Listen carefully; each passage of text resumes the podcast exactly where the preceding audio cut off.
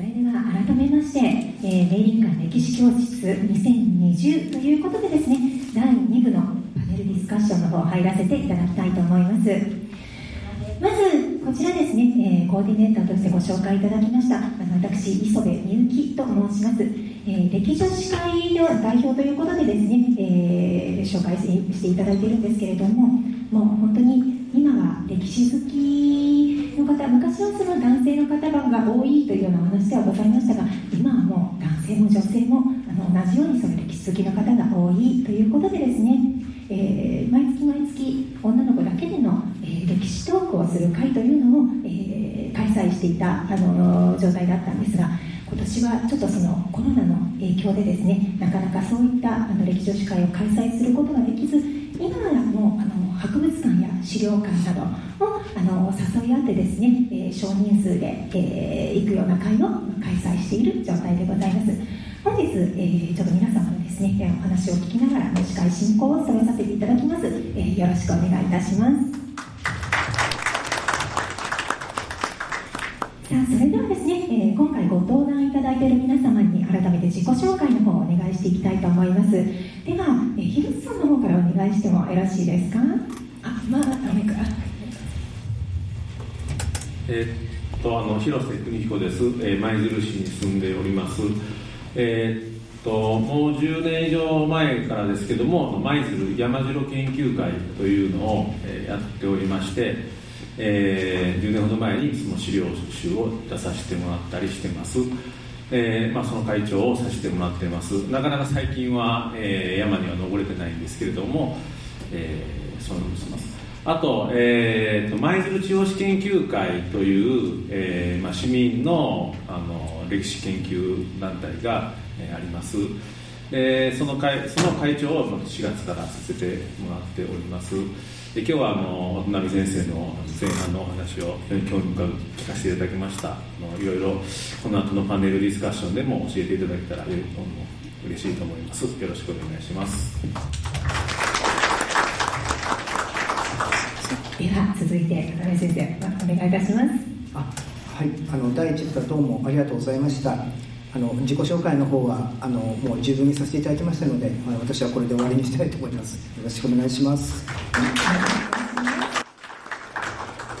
あ、それではですね、えー、今回センターにおいでいただいております、えー、細川様お願いいたします。はい、あの細川森光と申します。どうもよろしくお願いします。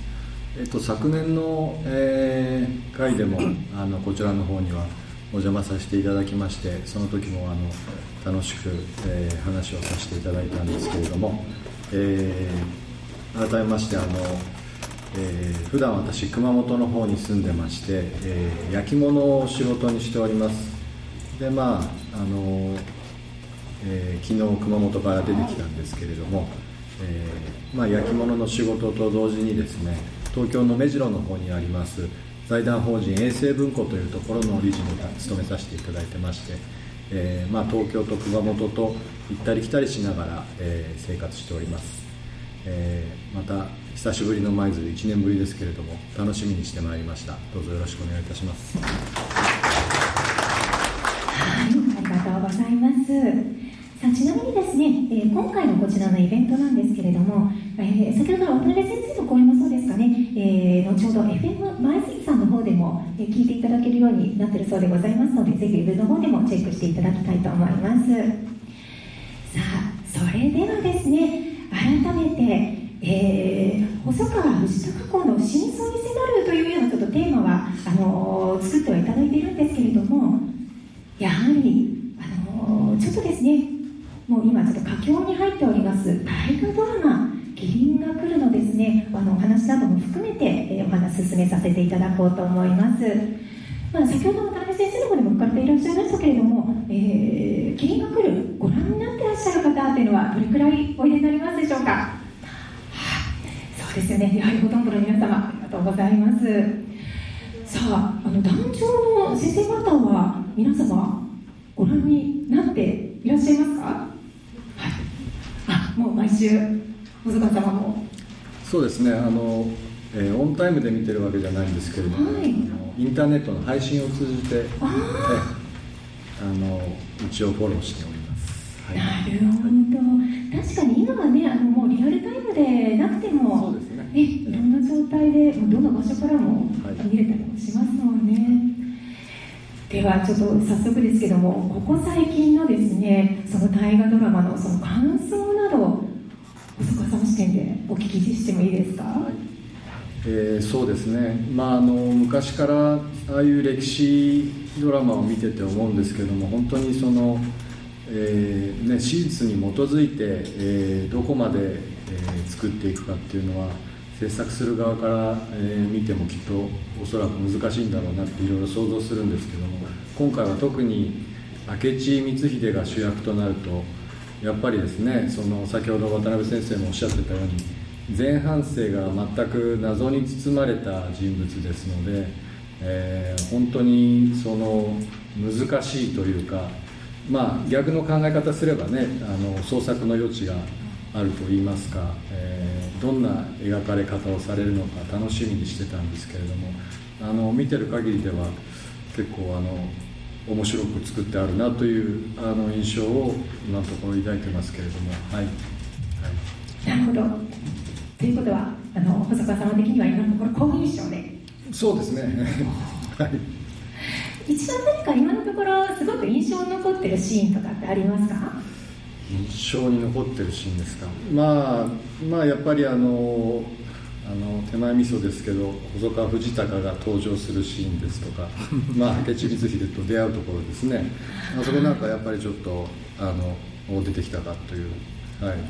感じで。そうですよね。もうあの今年の大河ドラマもですね、あのインターネット、あのツイッターであったりの エスエヌエス でですね、リアルタイムで見ながら感想をつぶやきながらというのがもう定番になっている状態なんですけれども、もうやっぱり藤孝さんが出てきた瞬間にもうタイムライン上がガタガタっと出た、登場したというような湧いている感じがですね、すごく手に取るようにっていうような状態でしたね。そうでした。しかもかっこよかったと思いますえー、なるほど。ではじゃあ細川様的にはやっぱり藤孝さんの初登場のシーンが印象に残っている。はい、はい。では渡辺先生とかなんかは今のところどのあたりとかなんかが印象に残っているとかってありますか？ああの実は私はですね、あの大変申し訳ないんですけども、あの大河ドラマ一回も見たことないんですよね。一回はえ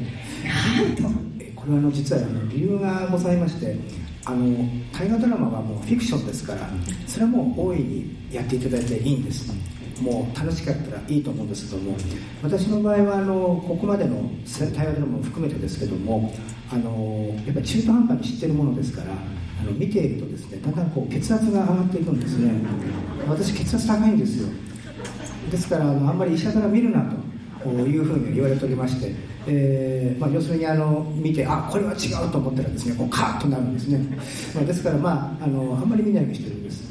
ただあの大河ドラマはやっぱりいくつもやっぱり効用がありますから、あのぜひあの進めていただきたいなと思うのは、うん、一つはやっぱりその主人公になったあの人物であるとか、あるいはあの事件のことのですね研究がよく進みますから、あのそれが一つの効用ですね。それからもう一つは、えー、観光地ですね。あの観光地といいますか、やっぱりその、その人物や事件にまつわる史跡にですね人がたくさんお見えになりますから、あのこれはあの非常にいいことだと思います。まあ、その代わりですね、デメリットもあるんです。大河ドラマが終わると誰もその人物の研究をしなくなります、うん、で大河ドラマが終わると誰もその席に来なくなります、うん、えーまあ、ですから、まあ、そこがあの非常に残念なんですけども、まあ、これがあの長く続くようなシステムができたら素晴らしいんじゃないかなとは思います。なるほど。確かにその研究が進むっていうのは、今まで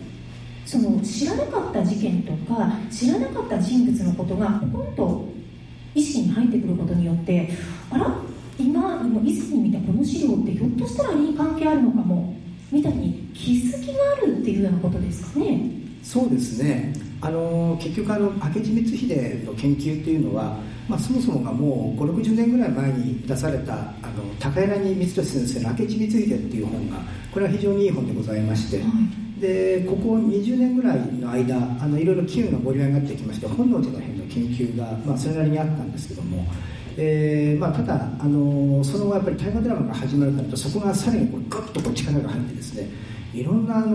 ー、本なりが出てくるんですね。まあ、ただ、あのー、もう一つ、あのーまあ、デメリットを申しますとですね、やっぱりそういうふうな本を読んでるとですね、やっぱ私の説と違うような説がこう出てくるとですね、やっぱりこうカーッとなるんですね。ですから、あの、まあ、何と申しますか、まあ、そういうふうな意味で申しますと、いろんな研究が出るのは結構なんですけども、まあ、中にはちょっと変な研究もあるので、ちょっと気をつけなくちゃいけないなというのは思います。まあ、本当にそういうふうに、あのいろいろなその説が出てきて、まあ、そういったその説をまた検証し直していただいたりとかっていうのも、はい、やっぱりお詳しい方でないとできないことではあるとは思うんですよ。そうですね、そこがやっぱり難しいところでしてね、結局、あの変な説を立てている人は自分が正しいと思ってるんです。で、私たちはそれは違うと思ってるんです。これは、あのいくら説得してもですね、もう永遠にあの交わることはないというのが、まあ、私の考えでございまして、まあ、ですから、あのいくつか、あのいろんな本能というのは妄想の説が あ, のあるのは事実なんですね。例えば、あの今イエズス会が黒幕だったという説、皆さん聞かれたことないですか？あれは、あの要するに、えー、イエズス会が信長にいろいろとですね、軍事資金を提供するとか、まあ、そういうふうなことをおっしゃっている方がいるんですけど、これは全くあの根拠になる資料がないんですね。で、なんで根拠資料がないのにそういうことが言えるんですかっていうふうに申しましたら、いや、その資料というのは秘密の資料ですから、表に出ることがないんだって言うんですね。もうそういう方を説得するのはもうまず不可能だということになると思います。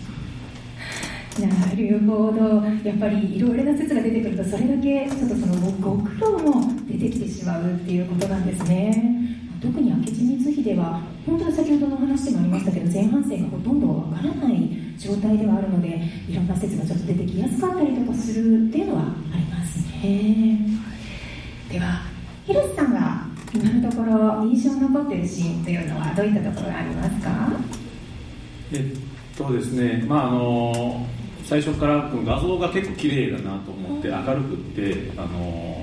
まあ、いい感じがしてしてます。で、印象に残ったところというと、まあ、全部残ってる、あの大体その自分が知っている歴史上の人物が出て、出てくるときはすごく嬉しいですね。あ、こんな人がこんな感じでやるのかとかと思って、とってもあの嬉しいんですけども、あのパッと今言われたときに、あの今パッと思い出したのは、足利義明のがななんですか、お駒さんとなんかこう逃げてたときに。えー、っと奉行あの室町幕府の奉行に特攻衆であった足利あ細川藤孝と、えー、っと一色藤長っていう人やったと思うんですけども、そのふたりがなんかこね小武装みたいな格好をしてはいもっとこれ戻そうとしたシーンがあったんですよ。その時一色藤長っていう人面白い人やなと思ってたんで、あ出た出たと思って、それがあのとっても印象に残って、これからも出してほしいなと思っています。ちょっとあの覚え取られないかもしれない。いや、意識ってでも今までドラマとか、まあ、大河ドラマに限らずこの時代を取り上げたドラマで出てきたことってありますか？意識ってあんまし聞いたことがないですね。ねえってなると、これで登場してまたひょっとしたらその意識史に関しての何か見つかることがこう出てくるかもしれないっていうことも。そうそうです、はい、ちょっとこれからどんな風にあの出てくるのか、あもうじゃあもう出ないのかもしれませんけれども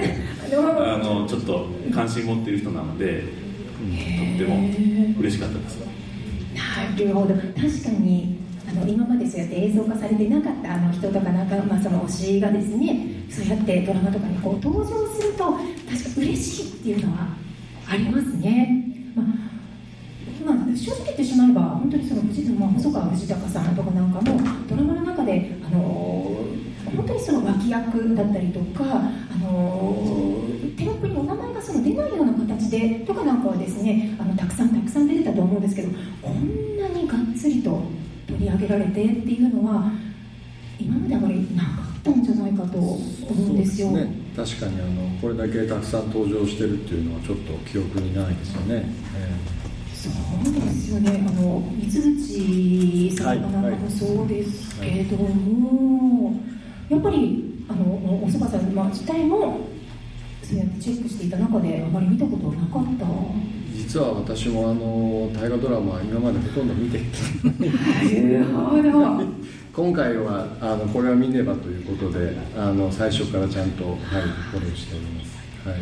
私これで、はい、あのちょっとね、藤高さんがあのちょっと嫌なあの立ち位置みたいな感じになってたらちょっとあのドキドキはしましたけど、登場シーンもかっこよかったですし、やっぱりいろいろ活躍もしてるし、ちょっとここ最近あっ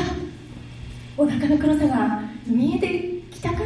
っていうようなところがありますけど、ちょっとその辺はどうですかね。いやもう始まる前まではどういうふうな扱われ方をされるのか、描かれ方をされるのか、ちょっとあの不安も半分、ね、期待も半分だったんですけれども、はい、まああの割と今のところ印象悪くないかなという感じはしてますけれども、これから先分かんないですけどね、はい、そうなんですよね。でもまああのそのテレビになってテレビドラマとして扱われているのを見て思うのは、やっぱりその映像の影響力の強さというか、あの大河ドラマを見た 見, 見ながら、例えば明智光秀について書かれた本ですとか資料とかをあのまた読んでみると、読んでるうちになんとなくそのドラマの方に引っ張られるような感じがあるというか、あの明智光秀という名前が出てくると、あのえー、主演の長谷川博己さんの顔が浮かんできてしまうようなところがあってですね、わかります、えー、これはちょっとなんか気をつけないといけないのかなっていうところもちょっとありますね、はい、なるほど、えー、影響力すごいなと思います、はい、確かに映像の力っていうのは本当にすごいなっていうのがあって、あのー、歴史小説だけじゃないと思うんですけど、文章で読むあの人物の動きとか、それからあの状況っていうのはもう本当にその自分が想像ができる範囲の中になると思うんですけど、それが一回映像で表現されると、それがバーッともう一度読み直した時に情景がその、まあ、その映像を伴ってその現れるっていうのはあるかもしれないですね。へー、とするとですね、まあ、ちょうどもう本日が土曜日でございますので、明日のにじゅうごにちがですね、だいにじゅうきゅうかい「えー、摂津春篭の計略」というサブタイトルでですね、えー、会になりますけれども、どうやら明日から福まで編というような、ちょっとドロドロしたところに入っていくような流れになっているそうでございまして、ここから細川家がどのように扱われていくのかというのが、ちょっとますます楽しみなところではあるかと思います。そしてですね、えーまあ、ちょっとその大河ドラマの話ばかりでは何なのかですね、えー、今度はちょっと、まあ、またその渡辺先生の方にですね、お話しさせていただきながら、細川藤孝と、それから明智光秀自体のですね、その関係についてあのもう一度ちょっとですね、お話を聞いていきたいと思います。先ほど、えー、細川源氏というふうにあのおっしゃっていただいてたんですけれども、この源氏というのは、これは合法ですか？あ、そうえあのー、そうですね、はい、そうなりますね。提出された後の、はいはい、なるほど。最初はあの私あの優才さんと、それから藤高さんというお名前ばかりがちょっと頭にあったんで、源氏っていつの名前だっけってちょっと、うん、そうなんですそうなんですちょっと思ったんですけども、そうか、じゃあ提出した後にその源氏って、これはもうお手紙とかなんかにも残られてるようなものなんですか？あ、そうですね、優才源氏というふうにあの先ほどの書状にも書いてあったとおりですね。はい。でこのですね、まあ、先ほどもですね、あのいろいろとあの講演の中でもお話ししていただいてましたけれども、まあ、いつからそのお付き合いがあったか、はいはい、そのあたり、まあそうですね、明確にその光秀自体のその名前が出てきたのが、まあ、先ほどの話だとろくじゅういちねんからっていうふうにはなりますけれども、はい、その関係っていうのは、まあ、そうですね、先生的にはあ、あのー、これはですね、えー、細川藤孝の方が、優才の方が、これはもう幕臣でありますから、はい、まずあの話先ほどの話から申しました通り、えー、身分としてはもう圧倒的に上なわけなんですね。それで、えーまあ、光秀についてはいくつか、まあ、いろんな資料がありますけれども、まあ、大抵あのそんなにいいことは書いてないんですね。あの最たるものがあの先ほど多聞日記に出てくる、まあ、中元だったというふうなあのことも書かれている資料がありますから、やっぱり相当あの身分が低かったんだろうというふうなことにはなるわけなんですね。まあ、ですからあのそれがやっぱりあの信長の時代になってきますと、むしろ光秀の方にあの勢いが出てくる、まあ、その辺があのなんて言いますか、あの、まあ、非常にあの難しいところでございまして、やっぱり相当なやっぱり才覚能力があるということを信長に認められたからであろうということは、これはあの言えると思います。まあ、かと申しましてもあの藤孝の方も別にあのダメだったわけじゃなくて、えー、やっぱりあの相応の所領を与えられてますから、やっぱりあの信長からすれば相当こう、まあ、熱い信長からはやっぱり相当熱い信頼を得たのは、まあ、確かだと思います。まあ、軍事的なですね才覚に長けていたというのがやっぱりあの光秀ですね、あの行政能力、まあ、このふたつがですね、まあ、彼があの上昇していくきっかけになったんじゃないかなというのはあの思いますね。はい、最初はあの身分がその違ったところからだんだんだんだんとその 対, 対等ですかね。はい、そうですね。で、立場がどんどん変わっていって、あのそれぞれのその役目を果たすようになっていくというような関係、ね。はい、そうですね。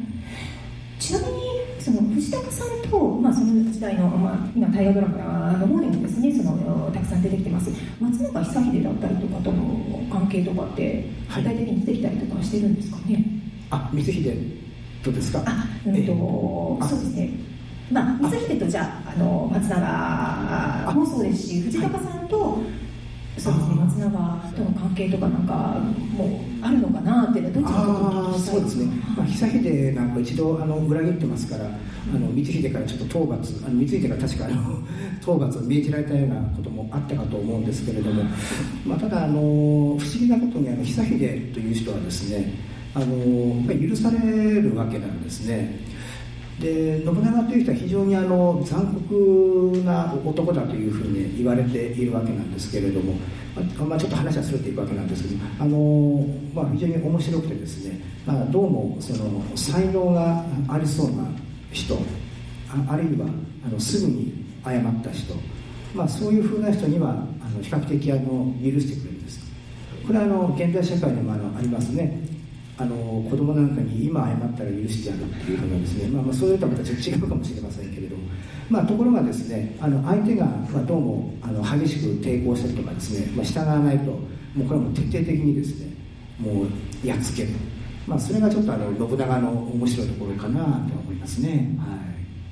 なるほど。すぐ謝った人とかなんかも許されていたっていうことなんですね。そうですね。えその代わりあの謝ってもですね、あの信長から見て使える人だったら許してくれました。あの例えばあの浮田直家という人はあの毛利方に組みしましてね、長らくあの信長に反抗的な態度を取るんですけれども、やっぱりその中国計略を進める上で浮田氏の力っていうのは信長にとってどうしても必要ですから、あの詫びを入れてきたらですね、許してやるんです。まあ、ところがあの同じ頃ですね、あの荒木村重とか、えー、三木城主の別所長春というのはあの信長にいろんな人を介してあの謝るんですね、許してくれと。まあ、その代わりその二人はですね、もういつですね、もう倒れてもおかしくないですから、もうどうせあのほっといてももうやっつけられるんだから、もうそういうのはもう許さないと。まあ、それがあの逆にですね、あの信長に逆らったらこうなってしまうぞというふうなこう ピーアール になるんですね。まあ、ですから一説によりますと、やっぱりその光秀というのはそういうふうな信長の性格を知り尽くしていたので、えー、もしかしたら自分もあの他の連中みたいになってしまうかもしれないなというふうな恐怖心を抱いていたと言われています。なるほど。それもその本能寺のきっかけになるなったかもかもしれませんですね。まあまあ、要するにあの何て言いますか、あのまあ、光秀からするとですね、えー、やっぱり信長という人はどうもあの心の底から信頼していたかどうかっていうのは、まあ、どうもやっぱ別の問題みたいですね。まあ、ですからまあそれはあの当時のやっぱり戦国大名なんか見られたように、あの必ずしも忠誠心があって使えているわけじゃなくて、まあ、非常にあの打算的な人が多かったわけですから、あのやっぱり自分の主が弱ってきたらとか、あるいは何か隙があったらですね、えー、離反したりとかやっつけたりとか、まあ、そういうふうなことはですね、まあ、やってたわけですけども、まあ、大抵はあの追放ぐらいで終わるんですね。追放、相手を自分の主を追放してですね、自分が代わりになるというのはあるんですけども、やっぱその殺してしまったというのはちょっとやりすぎだったのかなっていうようなところはやっぱあると思いますね。はい、先ほどのお話にもありましたけどね。そうですね。やっぱりその時代でも、あのー、そうですね、上の立場の方を殺してしまうっていうのは、はい、よくはないことだった。そうですね。日本人にやっぱり人情があったんですね。殺しちゃダメだっていう、はい、そういうことがあったと思いますね。当時の道徳観念にはどうも沿わなかった、まあ、追放ぐらいだろう。なるほど。そう、あの、あとですね、ちょっとどうしてもあの私、その松永久秀の名前を出させていただいた理由というのがですね、あの、すみません。あ、うん、あの藤高さんもやっぱりあの芸術関係のことだったりとかに、まあ、細川家としてあのものすごくあの大事にされている、その長けているあの方だったと思うんですよ。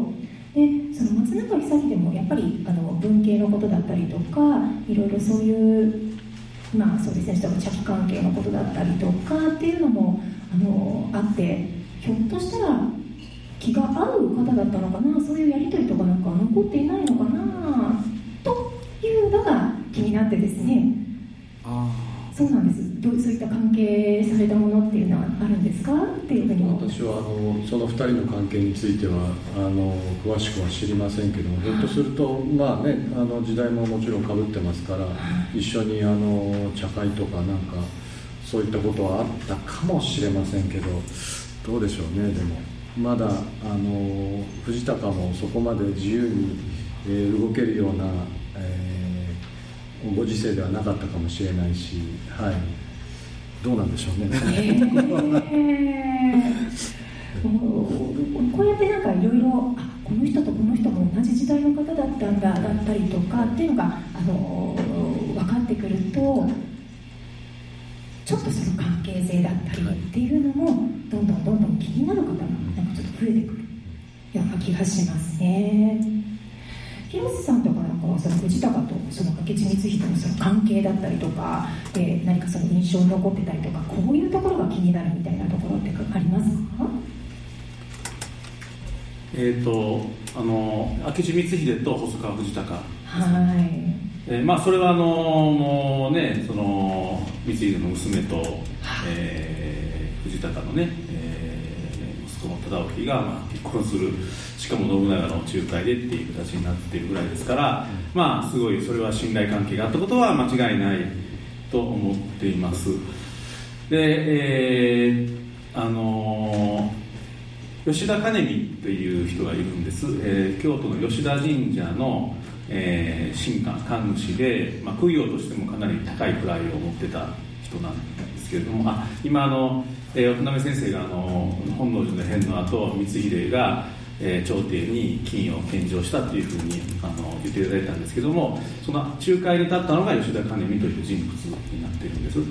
で、あの彼その人物は、まあ、兼見狂気という日記をもう毎日のように書いてまして、とても面白い資料なんですけれども、えー、彼はあの細川藤高とはいとこの関係になるんです。なので、えー、彼あの藤高が京都にいるときはもちろんだけれども、えー、丹後に来てからも頻繁に、まあ、京都にももちろん屋敷がありますので、あの丹後に帰る前には必ず兼見の家に行って、で帰るよって言って丹後に戻る、また丹後から京都に戻ってきたらただいまっていうふうにまず挨拶に来るというぐらいの関係の性のある人物なんです。で一方その兼見と光、あの光秀も非常にまあ深い関係がありまして、吉田神社のある場所が、えー、坂本、あの滋賀県の坂本から京都に京都市内に入ってくるあの山中越えという比叡山を越える道があるんですけども、京都に入ったすぐところにあの吉田神社があるんです。でその関係からあの光秀は兼見はもちろん兼見のお父さんともあの深い関係があります。え光秀もあのお風呂に入らせてくれって言ってあの兼見のところに来たりするんです。でだから、あのー、兼見の日記を見ていたらこのふたりの関係性が分かるのじゃないかなと思って読んでるんですが、えー、実際にこの藤高と光秀が一緒に兼見の家に来たのはちょっと見落としがなければいっかいだけなんです。いっかいだけです。いっかいはちゃんと残ってはいる、はい、仲いいから一緒に来たりね、一緒に風呂入りに来たりするのかなと思うんですけども、光秀とか藤田からですよ、一緒に風呂に来たら面白いなと思うんですが、やっぱさ、まあ、それぞれね仕事がありますから、あのーね、小学生みたいに一緒に遊びに来ないのかもしれませんけどもいっかいだけなんです。それはあの金見のお父さんの金見が、あのー、毛利毛利氏の方、まあ、当時はそんなに関係悪くないんですけれども、あのーえー、厳島神社の遷宮の、まあ、儀式のために、まあ、毛利のところに行くんですけども、その時にいやもうお年寄りだからやめた方がいいよって言って、あのー、光秀と藤孝とそれと、まあ、藤孝の実刑になる三菱藤孝あの藤秀ですもうさんにん一緒に来るという記事があります。なので、まあ、ふたりですね、仲悪かったわけではないだろうなとは思うんですけども、意外とあの一緒に来ないんで、あの金見狂気を呼んでる呼んでて、そこは、まあ、ちょっとがっかりかなというふうにあの思っています。まずはそんなところです。なるほど。確かに日記、あの正式なその文書とか正式なその書類のようなものだとなかなかそういったところってあの見られないですけども、日記だとそれちょっとその生々しいあのそのお付き合いの状況だったりとかっていうのも読み取れることがあるんですね。そうか、でもいっかいいっかいで、であのえー、っとその古文書として残っているものは、まあ、日記もありますけども、そのきちっとしたその何ですか、その命令書ですね、はい、にはあんまり個人こあの個性っていうかその個人の人間性っていうのはなかなかこう出てこない部分があるじゃないですか。そのあの文章そのものがもう定型化してますからね。で日記というのはそういうところじゃなくて、まあ、個人のパーソナリティがかなり出てくるところなので、まあ、それが出てくると面白いなというのはあの随分あると思います。ちなみにお二人一生は一回かもしれないですけど、そのじゃあ藤孝さんは藤孝さんの話、光秀は光秀の話っていうのとかなんかでなんか面白い話とかってあったりするんですか？えー、っと藤孝との関係はあのー、これはもう本能寺の変の終わった後なんですけども、はいはい、えー、藤孝があのあの金見のところに行って、えー、今から丹後に帰るから、えー、すぐ準備をしろって言うんですよ。で金見はそんなに急に言われても準備ができてない、しかも神社のお仕事もあるのです、ね、って言って言うんですが、いやいやもう段取りできてるから明後日出発するからって言って無理やり連れて行く。え、それが裏で書かれてるんですか？私はあんまし行きたくなかったけど、あと行きたくなかったとは書いてないですけれども、あのまあちょっと渋々の感じであの向かうんです。で、あの途中一泊周知あたりで一泊して、まあ、あの馬乗ってくるんですけれども、あのもうすごく歓待してます。あの藤孝の方は丹後でね、彼にを。でまあ、金見はまあもういろんなところ宮津にも行き、もちろん田辺にも来て、あのーまあ、本当にごちそうを食べてお酒飲んで歌会をやって満足をして帰っていくというようなことがありますね。なるほど。確かに政治書類ではそういったところとかなんかは絶対出てこないですからね、わからないですからね。へえー、ちょっと私も読みたくなってきました。で光秀との関係でいうと、うんあのまあ、これももしあの時間があったらお話しさせてほしいなと思ってるんですが、もう何と言っても本能寺の変からしばらくの間、はいえー、じゅうごにちかんにしゅうかんぐらいの間ですけども、もうその期間は金見の日記は本能寺の変の光秀のことに全て費やされてるっていうような状況です。そうなんですね。はいまあ、光秀に振り回されてるんですけどね、金見は。それがもうじゃあ赤裸々に書かれている。赤裸々に、はい、赤裸々に書いてあります。うちらに渡辺先生が今なんかすごくすごく何か言いたそうだったいやあのまあ何と申しますか、まあおっしゃる通りですね、もうほとんど全てそれにまあ費やされているようなあの感じでございまして、まあ、それでもってあのいわゆる金見というのは非常に疑われたっていうふうな説もあるんですね。あの金見教育にはに種類ありまして、後でこう書き直した聖書なんかがありまして、うんまあ、それは結局あの光秀の関係した部分をまあ削除していると、意図的に削除したんだっていうふうな説があるんですけど、まあまああのそれはあのそういうふうなことじゃなくて、まあ後でちょっとこう整理したに過ぎないと申しますか、意図的に隠したもんじゃないんだというふうなことが今ではやれてますので、まあ、意図的に隠したというのはちょっと違うだろうというふうに言われております。はい、なるほど。じゃあ本当にちょっと吉田兼美については本当、まあ、そうですね、その本能寺の変のこともそうですけども、光秀のことをちょっと調べるためにはやっぱりそのあたり、ひょっとしたらドラマにも今後出てくるかもしれないですよね。それが言いたいんです。はい、どうぞどうぞ。すみません。はい、お願いします。えー、それでですね、あのまあ今あの書き直しがあったって渡辺先生おっしゃったんで、私もそう思うんです。あの後の聖書だろうというふうには思っているんですけれども、あのでその本能寺の変の後の話になるんですが、え本能寺の変の後、そのまあ実は今ちょっとあの新聞に毎月コラム書いてまして、そこにももう書いてることなんで。ネタバラシになっちゃうんですけれども、えー、兼美が本能寺の変を起こしたのは天正じゅうねんのろくがつのふつかの未明ですね。でその後光秀は一旦安土に行くんです。安土城に行くんです。信長のお城ですからね。で安土城から再び京都にやってきて、えー、今度は秀吉軍と戦うと、まあ、あの山崎の合戦になるわけですけれども、その途中にあのー、さっき、あのー、渡辺先生おっしゃったあの金を、えー、朝廷に献上してくれっていうふうに来る兼美の家に来るんですね、光秀自身が。でその日付がろくがつここのかなんです。でろくがつここのかというのはさっき、はいはい、あのー、先生あの鍋先生が資料で出していただいた、ちょっとご覧いただいたらいいんですが、えー、に, にページ目、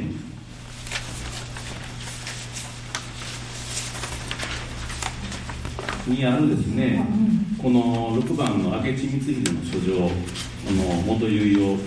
たという、ね、これが天正じゅうねんのろくがつここのかなんですね。本当ですよ。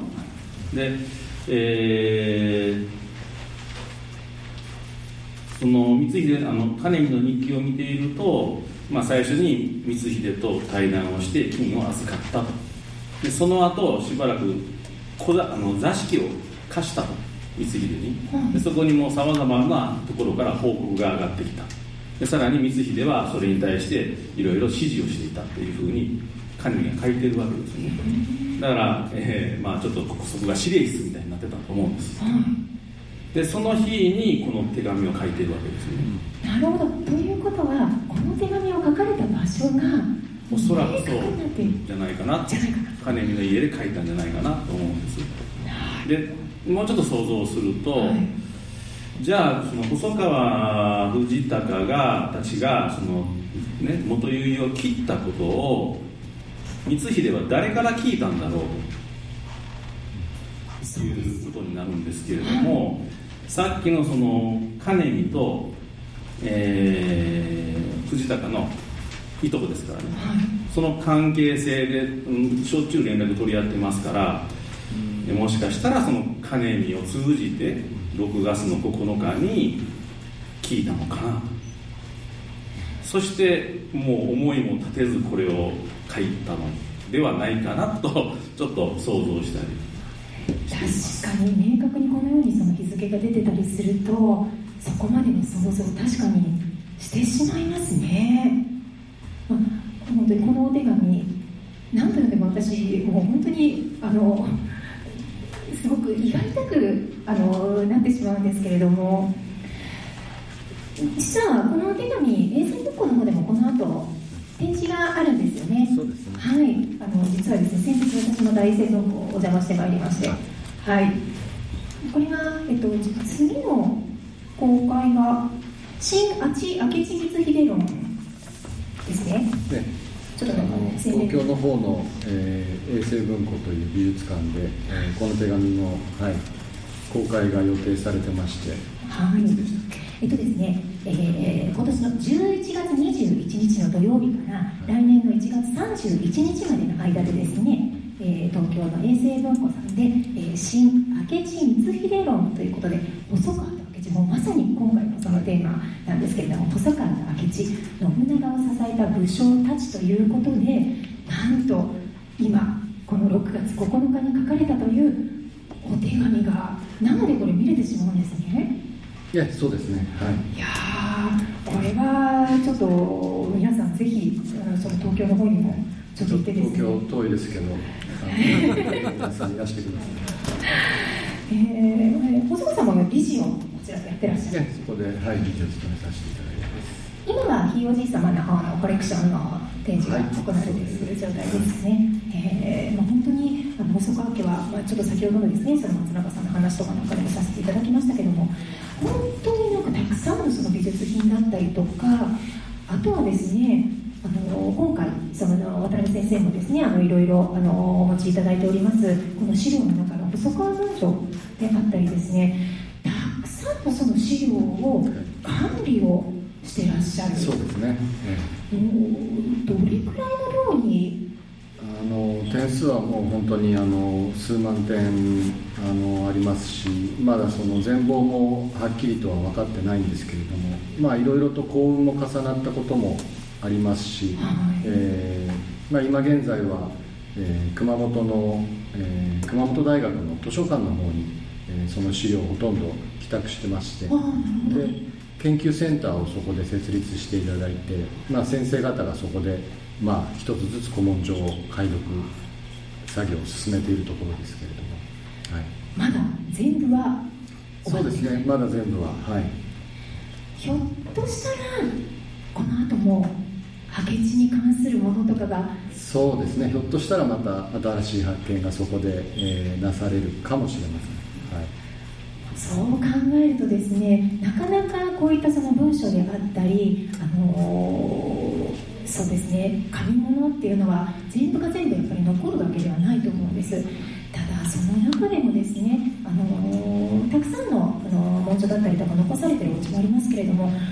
細川家に関しては特にもうおそらく日本の中で一番多く残されてるんじゃないですかね。まあ、いくつかあのそういうふうにきちんと残されてる家の一つだとは聞いてますけれども、はい、まああの本当に記録を大事にするあの家だというのは、えー、思いますね、えー、そういう印象は強いです。さあ、そしてですね、またちょっとですね、あのー、今度明智光秀と、あのーまあ、先ほどの藤田監督にですね、お話を戻らせていただきたいと思うんですけれども、まあ先般から出ております、やっぱりあのキーになるのは本能寺の変、はい、だと思うんですが、この、まあ、光秀のことはですね、あのー、今のお手紙のことなんかもそうだったんですけれども、まあ、それでわかるんですけれども、細川藤孝藤孝さんはこの本能寺の変前後でっていうのはあのどういった動きをしてたんですかね。これ渡辺先生にお聞きしていいですか。あ、はい、あのー、実はそのちょっと本能寺絡みで申しますと、藤孝がその本能寺の変の直前ぐらいまでどういうふうな動きをしていたっていうのは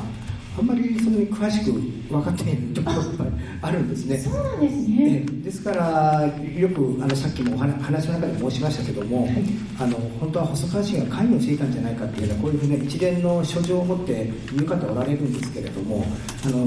それをやっぱり示す明確な証拠っていうのはないんですよね。あの例えばあの皆さんにお配りしましたですね、あの資料であのにページ目をめくっていただきますと、あの参考のよんばんの資料なんか見たら、これあの言葉遣いなんかを見ましてもよくわかるんですけども、あの例えばのひとつめに、えーまあえーまあ、今度、えー、信長、えー、ご不良につきてでこう恩という言葉がついて、これはやっぱり信長に対して敬意を示しているわけですけども、えー、比類なきご覚悟というのは、これご覚悟というのはこれはあの、まあ、細川節のことを指しているわけですけども、非常にあの丁寧な言葉を使ってまして、それからふたつめのところですかね。あ、ごめんなさい、に行目のところにですね、ご御心情を見放しもすまじくいくことって書いてますけども、これもあの御心情っていうのはやっぱり細川節のことなんですね。まあ、ですからあのやっぱり秀吉にとって、えー、細川節というのはやっぱりそのまあなんていうんですか、こう丁寧に扱わなければいけない、まあ、対象でございまして、でこれはまあ起請文でございまして、これをふたりにあの差し出しているわけですから、えー、まあ何と申しますかね、あのー、決してその裏で何かやってたとかなんかそういうふうな関係じゃなくて、まあ、秀吉としても何とか味方になってほしいなと思ったら、あの運よく味方になってくれて、まあ、それに対してもあの何て言いますかね、もう最大の敬意を払って、えー、今後ともお互いにしっかり協力してやっていきましょうっていうふうな、まあ、申し出をしていることが分かるんですね。はい、それだけ、まあ、そうですね、そのご本人たちが残されているものではなくて、はい、その他のあの方があの書かれているもので、その大体のその立ち位置っていうのが分かってくるっていうこともあるんですね。そうですね、えーはい、秀吉も本当にこの文面から言うとだいぶあのも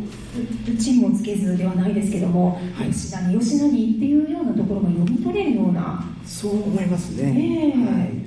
へー、そうか。とすると、まあ、じゃあこれ以外にも、あのー、そうですね、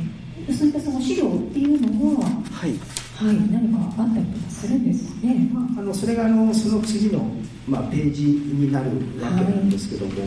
あのやっぱり、えー、これは細川忠興に関の国を与えた、うん、あことですね、まあ、これを示す資料になるわけなんですけども、これは一条伝也の丹後の国で任せるの際に一時空いてるわけですけれども、これはあの欠字と言いまして、あのこの御朱印というのはこれは信長の朱印のことなんですね。で信長の朱印に対して敬意を払って一時空けてまして、要するにあの信長の朱印に任して、えーまあ、一円、えーまあ、治療がまあ、あの細川氏の治療があるところというので以下ですね、いろいろずっとこう書いてあるわけなんですけれども、あのーまあ、要するにやっぱりあのこういうふうな資料を見ましてもやっぱりあの細川氏のことをかなり尊重していたなと。で、まあ、話し方で申しました通り、その中でもやっぱりその松井氏の貢献がまあ多大にあったものですから、まあ、そのうちさんぶんのいちはあの松井氏にあの与えるよっていうことを次の資料で示してるわけですね。